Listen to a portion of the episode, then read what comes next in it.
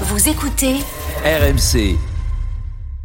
l'invité de Charles Matin. Notre invité ce matin, c'est vous, Vincent Drezet. Bonjour. Bonjour. Vous êtes donc le porte-parole d'Attaque, vous êtes spécialiste des finances publiques et vous êtes avec nous ce matin parce qu'hier, au micro d'Apolline de Malherbe sur RMC, dans le face-à-face, Gabriel Attal, le ministre des Comptes publics, a fait des annonces au sujet de la fraude aux prestations sociales.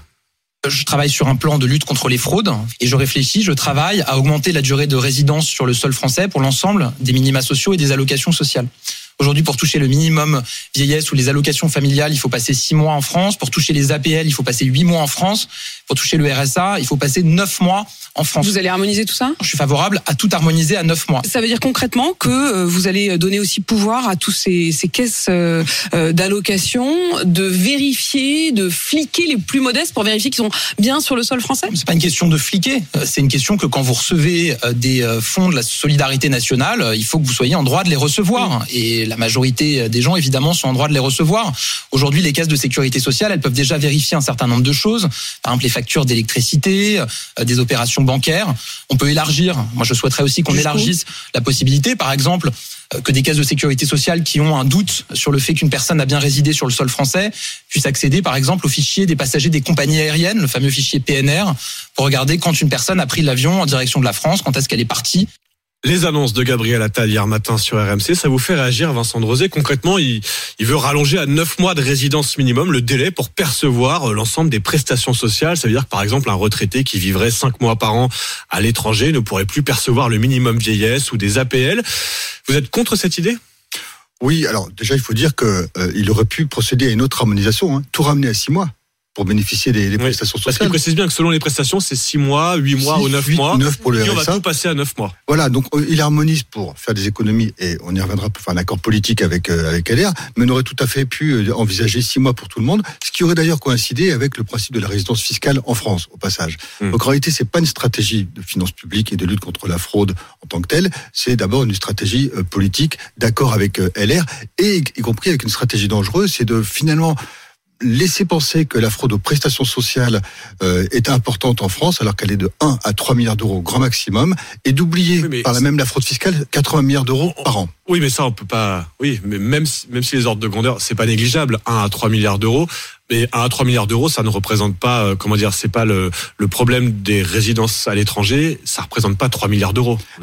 Il y a un discours assez pernicieux euh, derrière- ce, ce- ce type de mesure qui est de dire, vous voyez, finalement, le RN n'a pas forcément tort lorsqu'il dit que des étrangers bénéficient à tort d'allocations. Oui, mais ça existe. pas Si Gabriel Attal dit, je vais prendre des mesures, Ah, mais ça vous existe. qu'il toujours un exemple. Oui. Vous trouvez toujours un exemple. On peut vous en ramener beaucoup plus de, de fraude euh, de- en matière de fraude fiscale.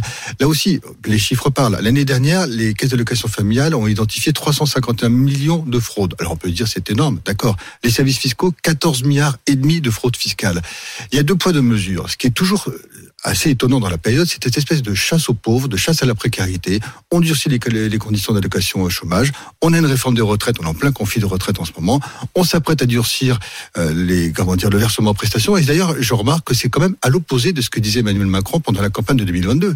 Il disait il faut faire le, la solidarité à la ressource, c'est-à-dire faire en sorte que tous ceux qui ont droit aux allocations en bénéficient. Parce qu'aujourd'hui, vous avez plus du tiers de ceux qui pourraient prétendre à des allocations sociales, qui pour tout un tas de raisons, parce qu'ils ne savent pas, parce qu'ils sont découragés, n'en bénéficient pas. Donc il y a une économie sur le dos des précaires Français et on s'attaque aux précaires. Là, on parle de Français qui auraient le droit aux APL, aux RSA, à certaines résidents. allocations, Aux qui y résidents. vivent en France, mais qui ne vont pas, euh, qui ne font pas les démarches pour. euh, et on chiffre à combien ce, ce comment dire ce montant de, de, de non perçus Selon les, les allocations, c'est entre 30 et 40 de personnes qui pourraient, euh, c'est le, le ministère de la Solidarité lui-même, hein, Mmh. qui pourraient bénéficier de ces, de ces allocations et qui ne le font pas. C'est entre 7 et 10 milliards d'euros d'économies sur le dos des précaires. Les précaires auxquels le gouvernement s'attaque. Une fois de plus, je veux dire. Quand vous dites s'attaque, c'est par exemple quand vous entendez Gabriel Attal dire bah euh, on peut on peut vérifier déjà les factures d'électricité, certaines données bancaires. Il voudrait aller plus loin et accéder au fichier euh, PNR, celui des passagers des compagnies aériennes. Ça, ça vous ça vous choque comme méthode euh, qu'on qu'on aille euh, traquer les les les, allers-retours des, des Français euh, qui, qui qui qui vont à l'étranger certains mois par an ou est-ce que pour vous c'est la bonne méthode? Parce que j'imagine que vous réclamez les mêmes méthodes pour euh, pour la fraude fiscale par exemple. Oui, et j'observe d'ailleurs que les priorités sont, sont pas, du gouvernement sont plutôt tournées sur la fraude aux prestations sociales, euh, alors qu'il y a des besoins de moyens juridiques et humains dans l'administration fiscale qui en perd des moyens humains au passage. Oui, je veux dire, vous, vous voudriez qu'on fasse la même chose pour les fraudeurs fiscaux, qu'on a qu'on accède au fichier il faut, PNR. Il faut voir quelles sont les priorités. Si la priorité est de faire en sorte que les budgets publics soient mieux alimentés, que la concurrence soit pas Mhm. faussée entre les acteurs économiques, qu'il y ait un, un peu plus de consentement à l'impôt et de justice fiscale, parce qu'on voit bien que ça pèse. La succession d'affaires en matière d'évasion fiscale, elle est insupportable pour les citoyens. Alors, faut prioriser. La priorité, c'est la lutte contre la fraude fiscale. Ça ne veut pas dire qu'il faut laisser faire, laisser aller en matière de lutte contre la fraude sociale. Mais la fraude sociale, elle est d'abord la fraude du travail non déclaré, la fraude de cotisation sociale, puis marginalement, elle est la fraude de prestations sociales. En matière de priorité, c'est lutter contre la fraude fiscale, oui, lutter contre le travail euh, non déclaré et faire en sorte que tous ceux qui ont droit à une allocation l'aient. Mais On pourra parler de lutte contre la fraude à ce moment-là. Même si vous reconnaissez que le problème existe, vous me dites on trouvera toujours un exemple. Si Gabriel Attal veut, comment dire, prendre des mesures, c'est qu'il y a plus qu'un Il exemple. y a de la fraude aux prestations sociales, il y a eu de la fraude au, fonds de solidarité des entreprises, il y a de la fraude organisée aux Oui, oui, prestations bah, à chaque fois vous me répondez, il y a d'autres fraudes, mais je, celle-ci je existe. vous dis, elle existe, mais il ne s'agit pas de focaliser même dans notre échange uniquement là-dessus. Hein, on Ben, ce sont les annonces, en tout cas, de Gabriel Il Attal. Mais s'il Oui. fait ces annonces, vous, le dites bien, c'est pas par hasard, c'est de la politique derrière. Non, ça répond à une demande de, euh, C'est un accord avec LR. avec LR, oui. C'est un accord avec LR, typiquement. Il y aura un plan de lutte contre toutes les fraudes. On verra ce qu'il dit. Ce qu'on sait par ailleurs, c'est que dans le même temps où il annonce ça, il y a un certain nombre, dans les retraits, je dirais, l'assurance chômage, dans le service public, d'affaiblissement, de reculs sociaux.